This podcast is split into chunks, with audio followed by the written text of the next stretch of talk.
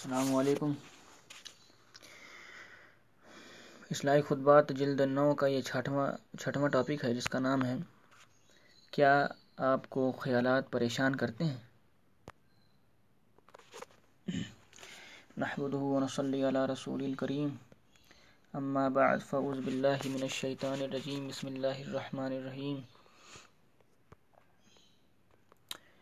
برے خیالات، ایمان کی علامت۔ حضرت عبداللہ بن مسعود رضی اللہ عنہما عنہ فرماتے ہیں کہ جناب رسول اللہ صلی اللہ علیہ وسلم سے وسوسے کے بارے میں پوچھا گیا کہ دل میں کفر و شرک کے اور فسق و فجور کے جو وسوسے آتے ہیں، ان کا کیا حکم ہے؟ جواب میں نبی کریم صلی اللہ علیہ وسلم نے ارشاد فرمایا ذا کا محض ایمان یعنی یہ وسوسے خالص ایمان کی علامت ہیں۔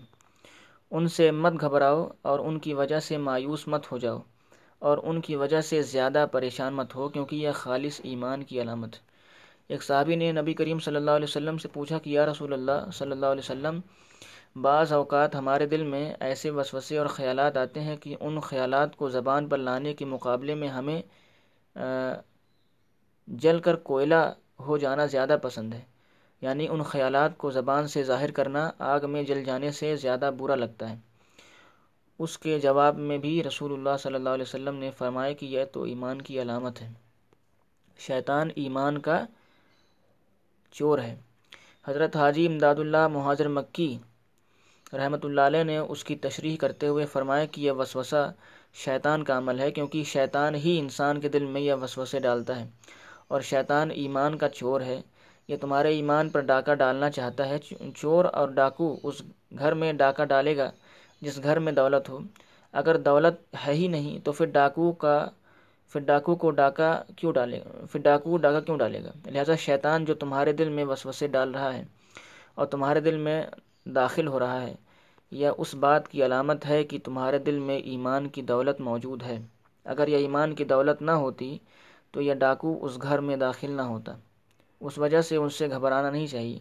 یا جو تم کہہ رہے ہو کہ میرے دل میں ایسے وسوسے آتے ہیں کہ ان کو ظاہر کرنے کے مقابلے میں جل کر مر جانا زیادہ پسندیدہ ہے۔ یا اندر سے تمہارا ایمان بول رہا ہے۔ تمہارا ایمان یہ بول رہا ہے کہ بات زبان سے نکلنے والی نہیں۔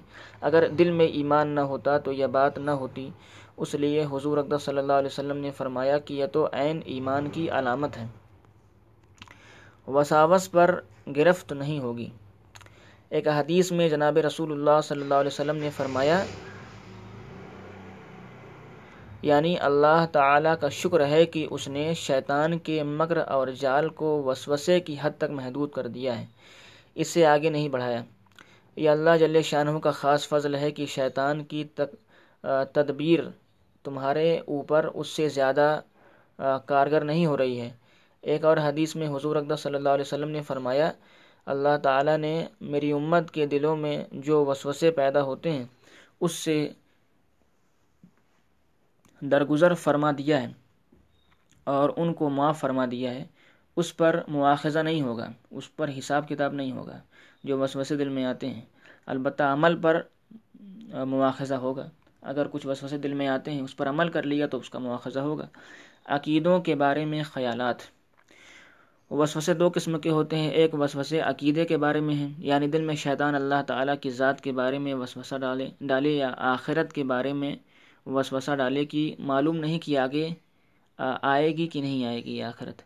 اس قسم کے وسوسوں کے بارے میں تو حضرت، حضور اقدس صلی اللہ علیہ وسلم نے خود فرمایا کہ جب تک تم اپنا عقیدہ درست رکھو گے، پھر چاہے خیالات اور وساوس کیسے بھی آ جائیں، اس پر انشاءاللہ مواخذہ نہیں ہوگا۔ اور نہ ان خیالات کی وجہ سے انسان کافر ہوتا ہے۔ اس خیالات کی وجہ سے بعض لوگ یہ سمجھتے ہیں کہ میں شیطان ہو گیا، میں تو کافر ہو گیا۔ یاد رکھیے، ان وساوس وسوسوں کے دل میں آنے سے کچھ نہیں ہوتا جب تک انسان اپنے دل، اپنی زبان اور اپنے عمل سے مومن ہے۔ لہذا آدمی کو مطمئن ہونا چاہیے۔ گناہوں کے خیالات۔ دوسرے گناہ کرنے اور فسق و فجور کرنے کے وصفے اور خیالات آتے ہیں۔ مثلا دل میں یہ خیال آتا ہے کہ فلاں گناہ کا ارتکاب کر لوں یا فلاں گناہ کر لوں یا کسی گناہ کی طرف طبیعت مائل ہو رہی ہے اور اس کی طرف کشش ہو رہی ہے، ان کے بارے میں اللہ تعالیٰ نے فرما دیا کہ اگر محض دل میں خیال آیا ہے تو اس پر انشاءاللہ کوئی مواخذہ نہیں ہوگا۔ جب تک اس خیال اور وسوسے پر عمل نہ کر لو گے لہٰذا جب گناہ کے تقاضے اور دائیے پر عمل کر لو گے تو یہ قابل مواخذہ اور قابل گرفت ہے۔ اور جب بھی کسی گناہ کا خیال یا وسوسہ آئے کہ فلاں گناہ کر لو تو اس کا فوری توڑ یہ ہے کہ فوراً اللہ کی پناہ مانگو کہ اللہ میرے دل میں اس گناہ کا خیال آ رہا ہے۔ میں آپ کے پناہ چاہتا ہوں۔ آپ مجھے اس گناہ سے بچا لیجیے اس طرح اس خیال اور وسوسے کا توڑ ہو جائے گا۔ برے خیالات کے وقت اللہ کی طرف رجوع کرو۔ حضرت یوسف علیہ السلام کا واقعہ قرآن کریم میں مذکور ہے کہ آپ آزمائش میں مبتلا ہوئے اور اس آزمائش کے نتیجے میں ان کے دل میں بھی گناہ کا کچھ وسوسہ آیا۔ اس لیے کہ بہرحال آپ بھی انسان تھے، لیکن اس وقت آپ نے اللہ تعالیٰ سے یہ دعا فرمائی، اے اللہ، اگر آپ ان عورتوں کے مکر کو مجھ سے دور نہیں کریں گے تو میں بھی تو ایک انسان ہوں۔ ان کی طرف مائل ہو جاؤں گا اور اور جاہلوں میں سے ہو جاؤں گا۔ لہٰذا ان عورتوں کے مکر کو مجھ سے دور کر دیجیے جب کس، جب کبھی گناہ کا خیال یا گناہ کا وسوسہ اور دائیا دل میں پیدا ہو، تو فوراً اللہ تعالیٰ کی طرف رجوع کر کے اس سے پناہ مانگو، مانگ لو کہ اے اللہ، اپنے فضل و کرم سے مجھے اس گناہ سے محفوظ رکھیں اور اس وقت اپنی ہمت کو تازہ کر لو کہ میں گناہ کے اس دائیے پر عمل نہیں کروں گا۔ اگر یہ کر لو گے تو پھر انشاءاللہ یہ خیالات اور وسوسے کچھ بھی نقصان نہیں کریں گے۔ نماز میں آنے والے خیالات کا حکم۔ وسوسے کی تیسری قسم اگرچہ مباح ہے، کیونکہ وہ کسی گناہ کا وسوسہ اور خیال نہیں ہے، لیکن وہ خیال انسان کو کسی عبادت اور طاعت کی طرف متوجہ ہونے سے روک روک رہا ہے۔ مثلا جیسے ہی نماز کی نیت باندھ لی بس اس وقت دنیا بھر کے خیالات کی چکی چلنی شروع ہو گئی اور وہ خیالات چاہے گناہ کے خیال نہ ہوں گے۔ مثلا کھانے پینے کا خیال ہے، بیوی بچوں کا خیال ہے، اپنی روزی کا خیال، تجارت کا خیال، یہ تمام خیالات فی نفسیہ گناہ کے خیالات نہیں ہیں۔ لیکن ان خیالات کی وجہ سے دل نماز کی طرف متوجہ نہیں ہو رہا ہے اور ان خیالات کی وجہ سے خوشو میں رکاوٹ پیدا ہو رہی ہے۔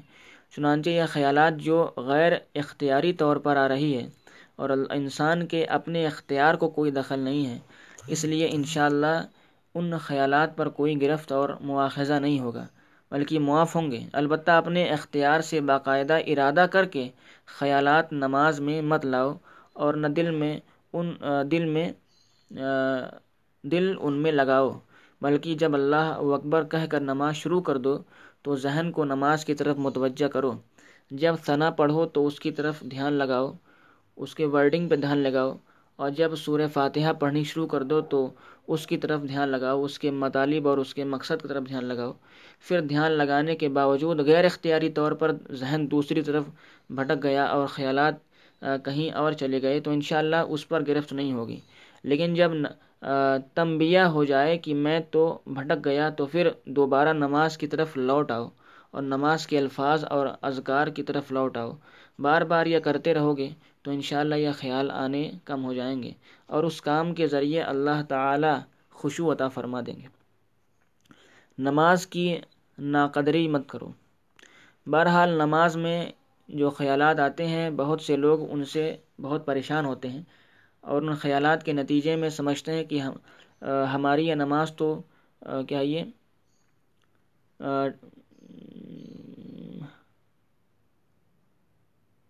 ٹھیک نہیں ہے۔ اس میں کوئی روح اور جان نہیں ہے۔ یاد رہیے یاد رکھیے کہ نماز کی ایسی ناقدری نہیں کرنی چاہیے۔ ارے یہ تو اللہ تعالیٰ کا فضل و کرم ہے کہ اس نے ہمیں نماز پڑھنے کی توفیق عطا فرما دی۔ اور اس پر اللہ تعالیٰ کا شکر ادا کرو اور اس خیالات کی وجہ سے اپنی نماز کو بیکار مت سمجھو۔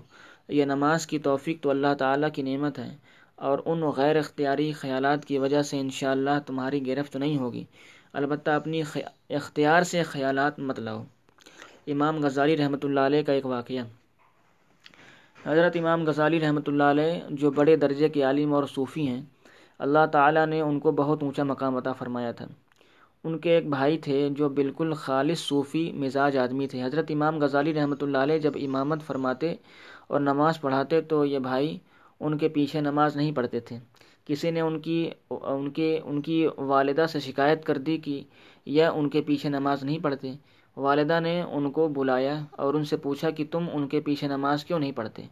انہوں نے جواب دیا کہ ان کی نماز ہی کیا ہے۔ میں ان کے پیچھے کیسے نماز پڑھوں؟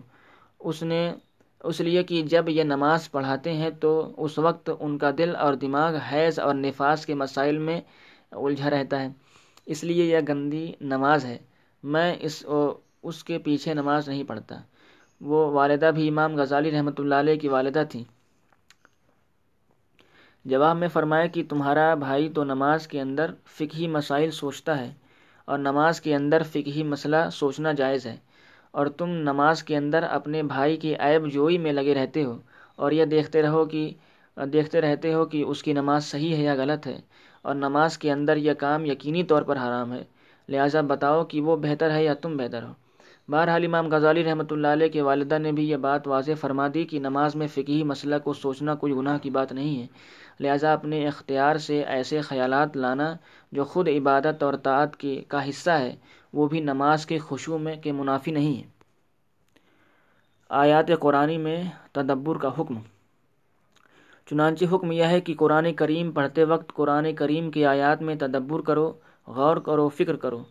اب اگر ایک شخص نماز پڑھ رہا ہے اور نماز میں تلاوت کے وقت قرآن کریم کی اسرار و حکم کے اندر غلطان و پہچان ہے اور منہمک ہے، یہ سب جائز ہے اور عبادت ہی کا ایک حصہ ہے۔ لہٰذا کوئی بھی ایسا خیال جو طاعت اور عبادت کا خیال ہو، ان کو اپنے اختیار سے بھی نماز میں لا سکتے ہیں۔ البتہ وہ خیالات جو طاعت اور عبادت کا حصہ نہیں ہیں۔ مثلا دنیا کے بارے میں خیالات کہ کس طرح دنیا کماؤں، کس طرح خرچ کروں اور وغیرہ، تو اس قسم کے خیالات اپنے اختیار سے تو نہ لائیں، خود سے آ رہے ہوں تو آنے دو۔ ان، اس سے نماز کے خوشو میں ذرہ برابر فرق نہیں پڑتا۔ ہاں جب دھیان اس طرف آ جائے کہ یہ خیالات آ رہے ہیں، تو پھر بھی اس خیالات کو باقی رکھا اور اس خیالات سے مزے لیتا رہا، تو یہ ناجائز ہے۔ لہٰذا جب تنبیہ ہو جائے تو دوبارہ نماز کی طرف لوٹ آؤ، جب کسی دنیا کے بارے میں خیال آ رہا ہو تو۔ یہ سجدہ صرف اللہ کے لیے۔ ہمارے حضرت ڈاکٹر عبدالحی صاحب رحمۃ اللہ علیہ کی خدمت میں ایک صاحب آئے اور عرض کیا کہ حضرت میں بہت پریشان ہوں اس لیے کہ میری نمازیں کسی کام کی نہیں ہیں۔ جب میں سجدہ کرتا ہوں تو اس وقت دماغ میں ایسے شہوانی اور نفسیاتی خیالات کا ہجوم ہوتا ہے کہ الامان تو وہ میرا سجدہ کیا ہوا؟ تو وہ ویسی ہی کیا ویسی ہی ٹھکریں مارنا ہوا۔ میں تو ویسی ٹکریں مارنا ہوا تو میں تو بہت پریشان ہوں کہ کس طرح اس مصیبت سے نجات پاؤں۔ ہمارے حضرت رحمۃ اللہ علیہ نے فرمایا کہ تم تم یہ جو سجدہ کرتے ہو تو تمہارے خیال میں یہ کیسا سجدہ ہے؟ اس لیے کہا کہ حضرت بڑا ناپاک اور بڑا گندہ سجدہ ہے کہ اس لیے کہ اس میں ناپاک اور گندے شہوانی خیالات آتے ہیں۔ حضرت نے فرمایا کہ یہ ناپاک اور گندہ سجدہ تو اللہ میاں کو نہیں کرنا چاہیے۔ اچھا ایسا کرو کہ تم یہ ناپاک سجدہ مجھے کر لو۔ اس لیے کہ اللہ تعالیٰ کے لیے تو بہت پاکیزہ اور اعلیٰ قسم کا سجدہ ہونا چاہیے۔ اور یہ ناپاک سجدہ ہے، یا مجھ ناپاک کے سامنے کر لو۔ وہ صاحب کہنے لگے کہ توبہ توبہ، آپ کے سامنے کیسے کیسے سجدہ کر لوں؟ حضرت نے فرمایا کہ بس اس سے پتہ چلا کہ یہ سجدہ اسی ذات کے لیے ہے، یا پیشانی کسی اور کے سامنے جھک نہیں سکتی، بچاہے اس سجدے میں کیسی ہی گندے، شہوانی اور نفساتی خیالات کیوں نہ آ رہے ہوں۔ لیکن یہ پیشانی اگر جھکے گی تو اسی کے در پر جھکے گی۔ لہٰذا یہ سجدہ اسی اللہ کے لیے ہے۔ اور اگر یہ فا فاسد خیالات غیر اختیاری طور پر آ رہے ہیں تو انشاءاللہ یہ تمہارا کچھ نہیں بگاڑیں گے۔ یہ اللہ تعالیٰ کے یہاں معاف ہیں۔ خیالات اور وساوس میں بھی حکمت ہے۔ دیکھیے، اگر ہم جیسے لوگوں کو نماز کے اندر یہ خیالات اور وساوس نہ آئیں، بلکہ بڑے خوشو و خضو کے ساتھ نماز پڑھائیں، پڑھیں کہ اللہ تعالیٰ کے علاوہ کسی اور کا خیال ہی نہ آئے اگر ہم جیسے لوگوں کو یہ مقام حاصل ہو جائے تو خدا جانے ہمارا دماغ تکبر و عجب اور خود پسندی میں کہاں پہنچ جائے گا۔ اور یہ سمجھ بیٹھیں گے کہ ہم تو بہت اعلیٰ مقام پر پہنچ گئے۔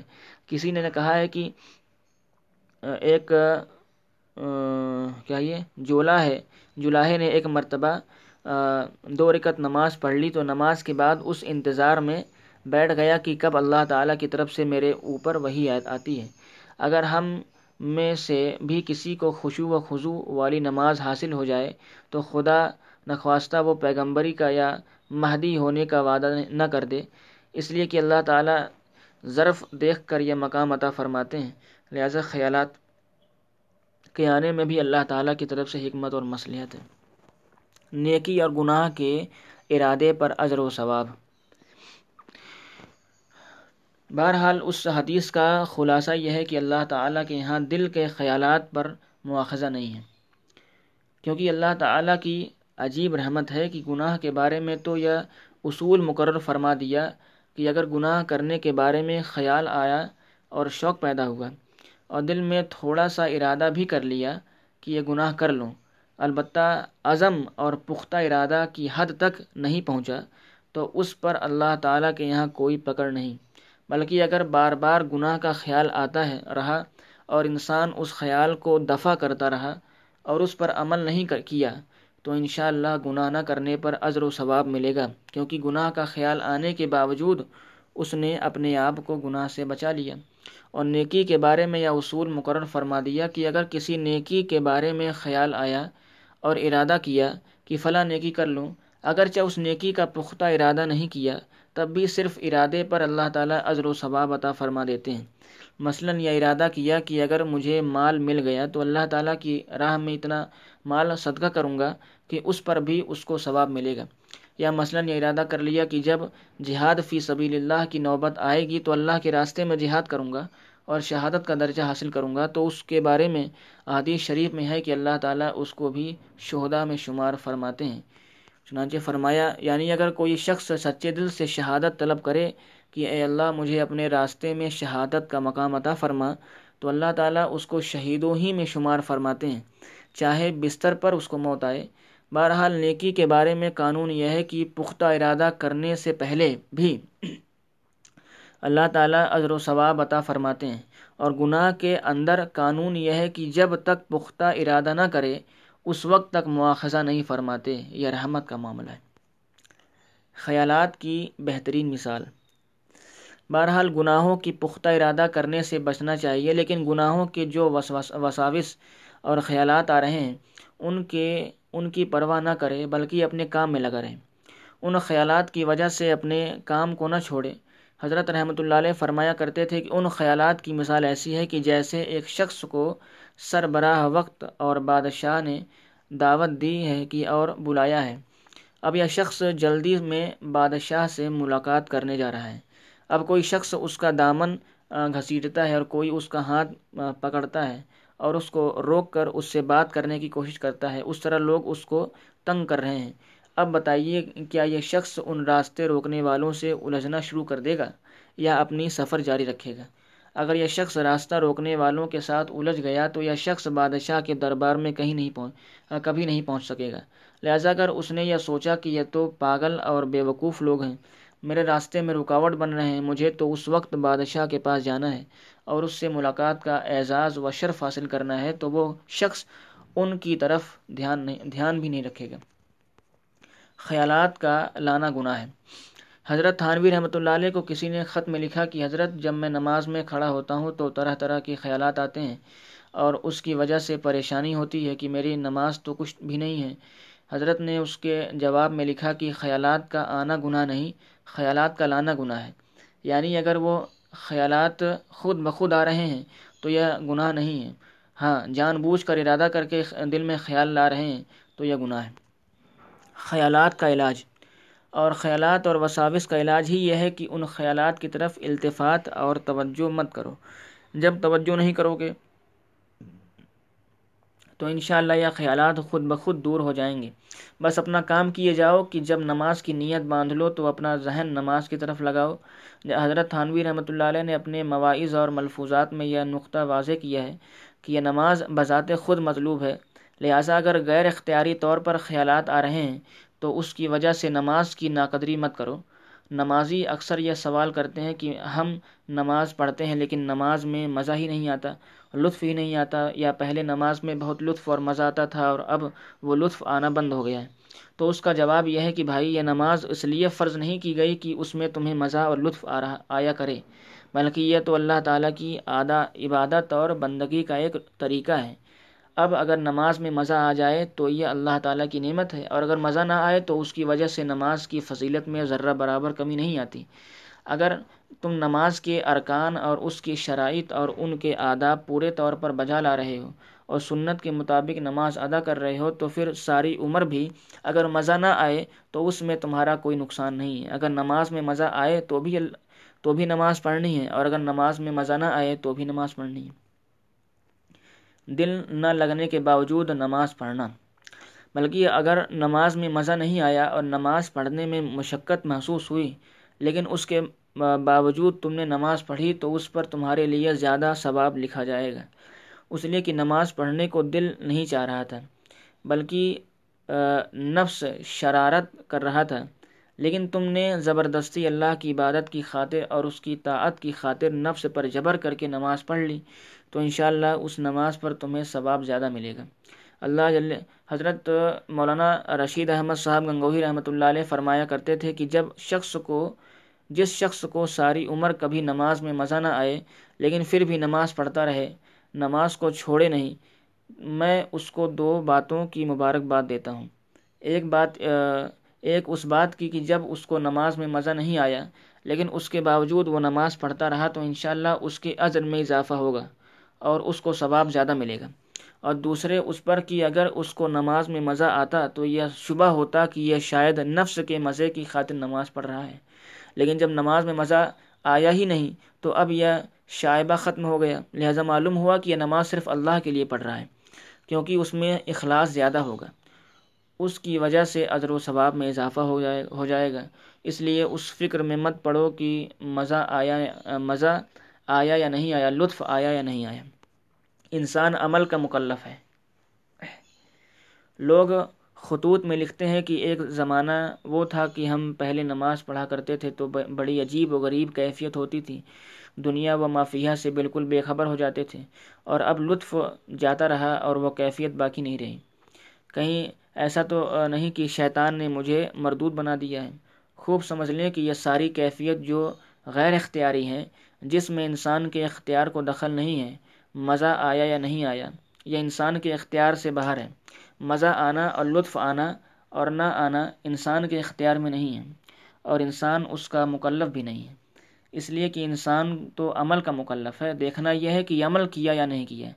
اور اگر عمل کیا تو دیکھنا یہ ہے کہ یہ عمل محمد صلی اللہ علیہ وسلم کی سنت کے مطابق کیا یا نہیں کیا۔ اگر اس طرح عمل کر لیا تو چاہے کوئی کیفیت حاصل ہوئی ہو یا نہیں ہوئی ہو۔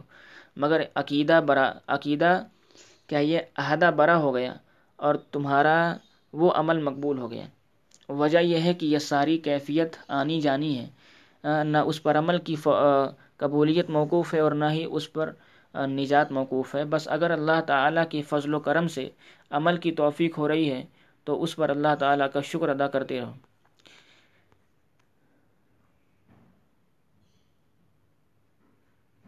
کیفیات نہ مقصود ہیں، نہ اختیار میں ہیں۔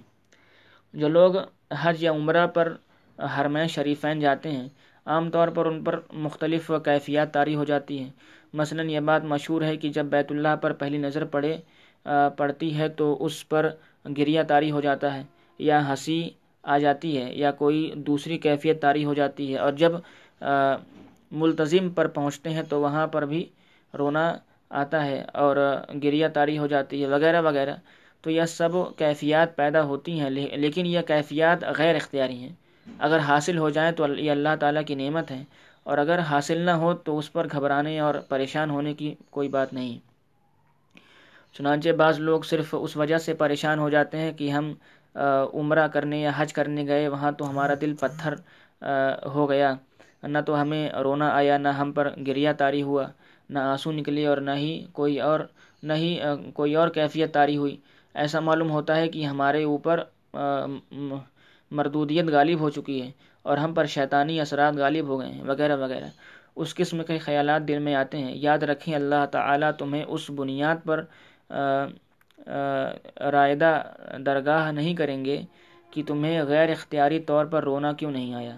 اور نہ اس بات پر گرفت کریں گے۔ بصرطے یہ کہ عمل صحیح ہوا اور جناب رسول اللہ صلی اللہ علیہ وسلم کی سنت کے مطابق ہو، تو پھر رونا آئے یا نہ آئے، کیفیت طاری ہو یا نہ ہو، لیکن انشاءاللہ اللہ تعالیٰ کے یہاں وہ حج و عمرہ مقبول ہے اور معجب عذر ہے۔ عمل سنت کے مطابق ہونا چاہیے۔ حضرت تھانوی رحمۃ اللہ علیہ نے بڑے وضاحت کے ساتھ یہ بات ارشاد فرمائی ہے کہ کیفیات پر مدار نہیں ہے، بلکہ عمل پر مدار ہے۔ اگر عمل سنت کے مطابق ہے تو انشاءاللہ منزل پر پہنچ جاؤ گے۔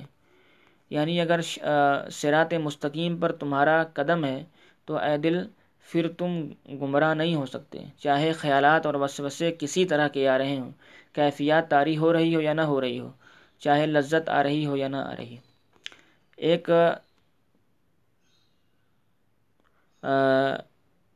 ریٹائرڈ شخص کی نماز۔ میرے حضرت ڈاکٹر عبدالحی صاحب رحمۃ اللہ علیہ، اللہ تعالیٰ ان کے درجات بلند فرمائے، آمین۔ ایک دن فرمانے لگے کہ ایک شخص ریٹائرڈ زندگی گزار رہا ہے۔ کھانے پینے کو سب کچھ میسر ہیں، بینک بیلنس موجود ہے۔ معاش کی اور دنیا کمانے کی کوئی فکر نہیں ہے۔ نہ اس کو ملازمت پر جانا ہے، نہ اس کو تجارت کرنی ہے۔ نہ دکان کھولنی ہے اور اس کا معمول یہ ہے کہ جیسے ہی کسی نماز کی اذان ہوئی تو اس اذان ہوتے ہی وہ گھر سے نکل گیا۔ مسجد میں پہنچ کر بہت اطمینان سے اچھے طریقے سے وضو کیا اور پھر تحیت المسجد کی دو رکت ادا کی اور پھر سنت ادا کی اور پھر جماعت کی انتظار میں بیٹھ کر بیٹھا ذکر کرتا رہا۔ جب جماعت کھڑی ہوئی تو اس نے خوشو اور خضو کے ساتھ نماز ادا کی۔ اور اس کا دل اور دماغ سب نماز کی طرف متوجہ ہے جب وہ تلاوت کرتا ہے تو اس میں اس کو لطف آتا ہے۔ جب ذکر کرتا ہے تو اس میں لطف آتا ہے، رکوع میں بھی اور سجدے میں بھی لطف آتا ہے۔ اس طرح پوری نماز بہت سکون اور اطمینان کے ساتھ ادا کی۔ پھر بعد کے سنتیں ادا کیں اور پھر اطمینان سے دل لگا کر دعا کی، پھر واپس گھر گیا اور پھر وہ دوسرے نمازی کے دوسرے، دوسری نماز کے انتظار میں دل لگا ہوا ہے کہ کب آزان ہو اور کب مسجد جاؤں، ایک آدمی تو یہ ہے۔ ٹھیلا لگانے والے کی نماز۔ دوسرا شخص بیوی بچوں والا ہے، اس کے اوپر ہزار طرح کی ذمہ داریاں ہیں اور حقوق ہیں۔ اس حقوق کی ادائیگی کے لیے اور اپنا، اور اپنے بیوی بچوں کا پیٹ پالنے کے لیے ٹھیلا لگاتا ہے اور آواز لگا لگا کر سامان فروخت کرتا ہے۔ اب لوگ اس کے ٹھیلے کے ارد گرد کھڑے ہوئے سامان خرید رہے ہیں۔ اتنے میں آزان ہو گئی۔ اب وہ جلدی جلدی لوگوں کو نپٹانے کی کوشش کر رہا ہے، حتیٰ کہ جماعت کا وقت آ گیا۔ تو اس اس نے جلدی سے اپنا ٹھیلا ایک طرف کیا اور اس کے اوپر کپڑا ڈالا اور بھاگتے ہوئے مسجد میں پہنچا۔ جلدی جلدی وضو کیا اور جا کر امام کے پیچھے کھڑا ہو گیا اور جلدی سے نیت باندھ لی۔ اب اس کا دل کہیں دماغ کہیں ٹھیلے کے فکر لگی ہوئی ہے اور گراہکوں کی فکر لگی ہوئی ہے، لیکن ان سب کے باوجود اللہ تعالیٰ کے سامنے کھڑا ہو گیا اور جماعت سے نماز ادا کی۔ پھر سنتیں ادا کیں اور جلدی سے جا کر دوبارہ ٹھیلا لگا کر کھڑا ہو گیا۔ یہ دوسرا آدمی ہے۔ کس نماز میں روحانیت زیادہ ہے؟ پھر فرمائے کہ بتاؤ اس، ان دونوں میں سے کس کی نماز روحانیت سے زیادہ قریب ہے؟ بظاہر یہ معلوم ہوتا ہے کہ پہلے شخص کی نماز میں روحانیت زیادہ ہے، اس لیے کہ وہ آزان کے وقت گھر سے نکلا مسجد میں آ کر اطمینان سے وضو کیا، تحیت المسجد پڑھی، سنتیں پڑھی اور اطمینان سے خوشو و خضو کے ساتھ نماز ادا کی۔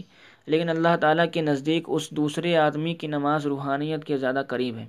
اگرچہ اس نے حواس باختگی کے حالت میں نماز پڑھی، وجہ اس کی یہ ہے کہ پہلے شخص کے اوپر کوئی ذمہ داری نہیں تھی اور اس کے اوپر کوئی فکرات نہیں تھے اس نے اپنے آپ کو ہر ذمہ داری سے فارغ کر لیا تھا۔ اور اس کے نتیجے میں اس کو نماز میں بہت لذت بھی آ رہی تھی اور لطف بھی آ رہا تھا۔ لیکن یہ دوسرا شخص اپنا وہ ٹھیلا چھوڑ کر آ رہا ہے، جس ٹھیلے پر اس کی اپنی معیشت اور اس کے گھر والوں کی معیشت موقوف ہے۔ لیکن جب اللہ تعالیٰ کے دربار میں حاضری کا وقت آ گیا، تو وہ ٹھیلا اس کو اللہ تعالیٰ کے دربار میں حاضر ہونے سے غافل نہیں کر سکا۔ اس ٹھیلے کو چھوڑ کر جماعت میں آ کر کھڑا ہو گیا اور نماز ادا کر لی۔ اس شخص کا عمل زیادہ مشقت والا اور زیادہ مقبول اور زیادہ موجب ازر ہے۔ اگرچہ اس کی، اس کے اوپر کیفیت طاری نہیں ہوئی اور نہ اس کو لذت آئی، لیکن اس کے نتیجے میں اللہ تعالیٰ اس کے عذر و ثواب میں کمی نہیں کریں گے۔ انشاءاللہ۔ مایوس مت ہو جاؤ۔ آج کل لوگ عام طور پر غیر اختیاری امور کے پیچھے پڑے رہتے ہیں اور اس کی وجہ سے پریشان اور مایوس ہو جاتے ہیں اور پھر مایوسی کا نتیجہ یہ ہوتا ہے کہ بالآخر شیطان و عمل چھوڑ چھوڑوا دیتا ہے۔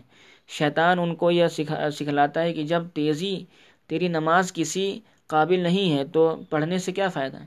اس گمراہی میں مبتلا کر دیا کر دیتا ہے۔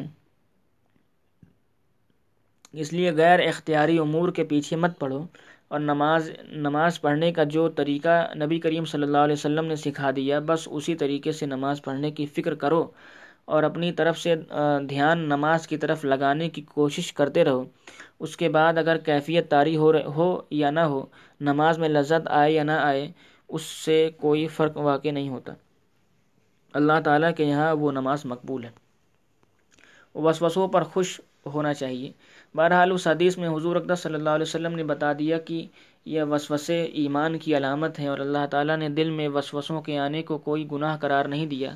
حضرت تھانوی رحمۃ اللہ علیہ نے اس حدیث کی جو تشریح کی ہے وہ یہ کی ہے کہ ان دونوں حدیثوں میں امور غیر اختیار، یہ اختیاریہ پر مواخذہ نہ ہونا مذکور ہے، بلکہ اس سے بڑھ کر یہ کہ ان حدیثوں میں وساوس پر مسرت مسرور ہونے کی طرف اشارہ ہے۔ یعنی اگر دل میں وسوسوں سے وسوسے آ رہے ہیں مگر ان وسوسوں پر عمل نہیں ہو رہا، تو اس وسوسوں پر خوش ہونا چاہیے۔ اس لیے کہ یہ وسوسے تمہارے ایمان کی علامت ہیں۔ کسی کافر کے دل میں یہ وسوسے نہیں آتے، بلکہ صاحب ایمان کے دل میں یہ وسوسے آتے ہیں۔ اس لیے تم ان پر خوش ہو جاؤ۔ پھر آگے فرمایا فرمایا کہ ان وسوسوں سے نجات کی یہی تدبیر ہے کہ ان کی کچھ پرواہ نہ کرے، بلکہ ان پر خوش ہو۔ ایک بزرگ کا قول ہے کہ شیطان کو مومن کی خوشی گوارا نہیں۔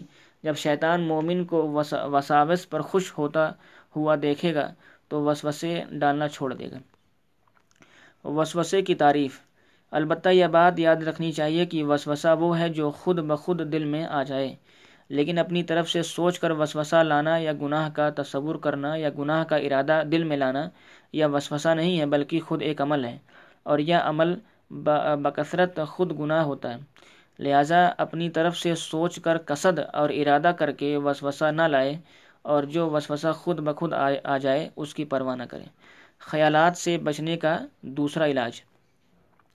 اور یہ خیالات اور وسوسے سے جو انسان قصد اور ارادہ کر کے دل میں لاتا ہے، اس سے بچنے کا دوسرا طریقہ یہ ہے کہ جب کبھی اس قسم کا خیال دل میں پیدا ہو، اس وقت اپنے آپ کو کسی اور کام میں لگا لو۔ اس لیے کہ یہ وسوسے اس طرح دور نہیں ہوتے کہ آدمی لاٹھی لے کر ان کے پیچھے پڑ جائے۔ بلکہ اس کا طریقہ یہ ہے کہ آدمی اپنے آپ کو کسی اور کام میں لگا لے، کسی اور مشغلے میں اپنے آپ کو مشغول کر لے۔ اس لیے کہ حضور اقدس صلی اللہ علیہ وسلم نے جو دعا تلقین فرمائی ہے، وہ دعا بکثرت کیا کریں۔ اللہ تعالیٰ اپنی رحمت سے ہم سب کے حق میں وہ دعا قبول فرمائے امین اللہ اجعل وساوس قلبی خشیت کا و ذکر کا وجعل ہمتی و ہوا و ہوائی فیما تحت و طرزہ کیا عجیب و غریب دعا ہے۔ آپ ایسی ایسی دعا تلقین فرما گئے کہ انسان ان کا تصور نہیں کر سکتا۔ یعنی اے اللہ، میرے دل میں آنے والے خیالات کو اپنی خشیت اور اپنے ذکر میں تبدیل فرما دیجیے انسان کی خاصیت یہ ہے کہ اس کا دماغ کبھی بھی خیالات سے خالی نہیں ہوتا۔ کوئی نہ کوئی خیال اس کے ذہن میں ہر وقت رہتا ہے۔ مثلا ہاتھوں سے کچھ کام کر رہا ہے لیکن دماغ کہیں اور لگا ہوا ہے اور خیالات مسلسل آ رہے ہیں۔ کوئی لمحہ خیالات سے خالی نہیں ہوتا، لہٰذا یہ دعا کرو کہ یہ جو فضول خیالات آ رہے ہیں، جن کا کوئی فائدہ نہیں ہے، یا اللہ یہ خیالات بدل کر آپ کے ذکر اور آپ کی خشیت میں تبدیل ہو جائیں۔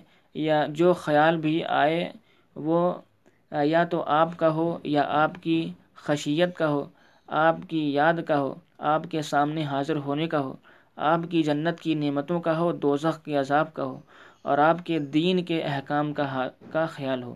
اور اے اللہ، میرے دل کے خیالات اور میرے اور میری خواہشات کا رخ موڑ کر ان چیزوں کی طرف کر دیجیے جو آپ کو پسند پسند ہوں۔ اور دل صرف اس چیز کی طرف مائل ہو جو آپ کو پسند ہو۔ یہ دعا نبی کریم صلی اللہ علیہ وسلم نے تنقین فرمائی۔ اللہ تعالیٰ اس دعا کو ہم سب کے حق میں قبول فرمائے، آمین۔ و آخر الدعوانا ان الحمد للہ رب العالمین۔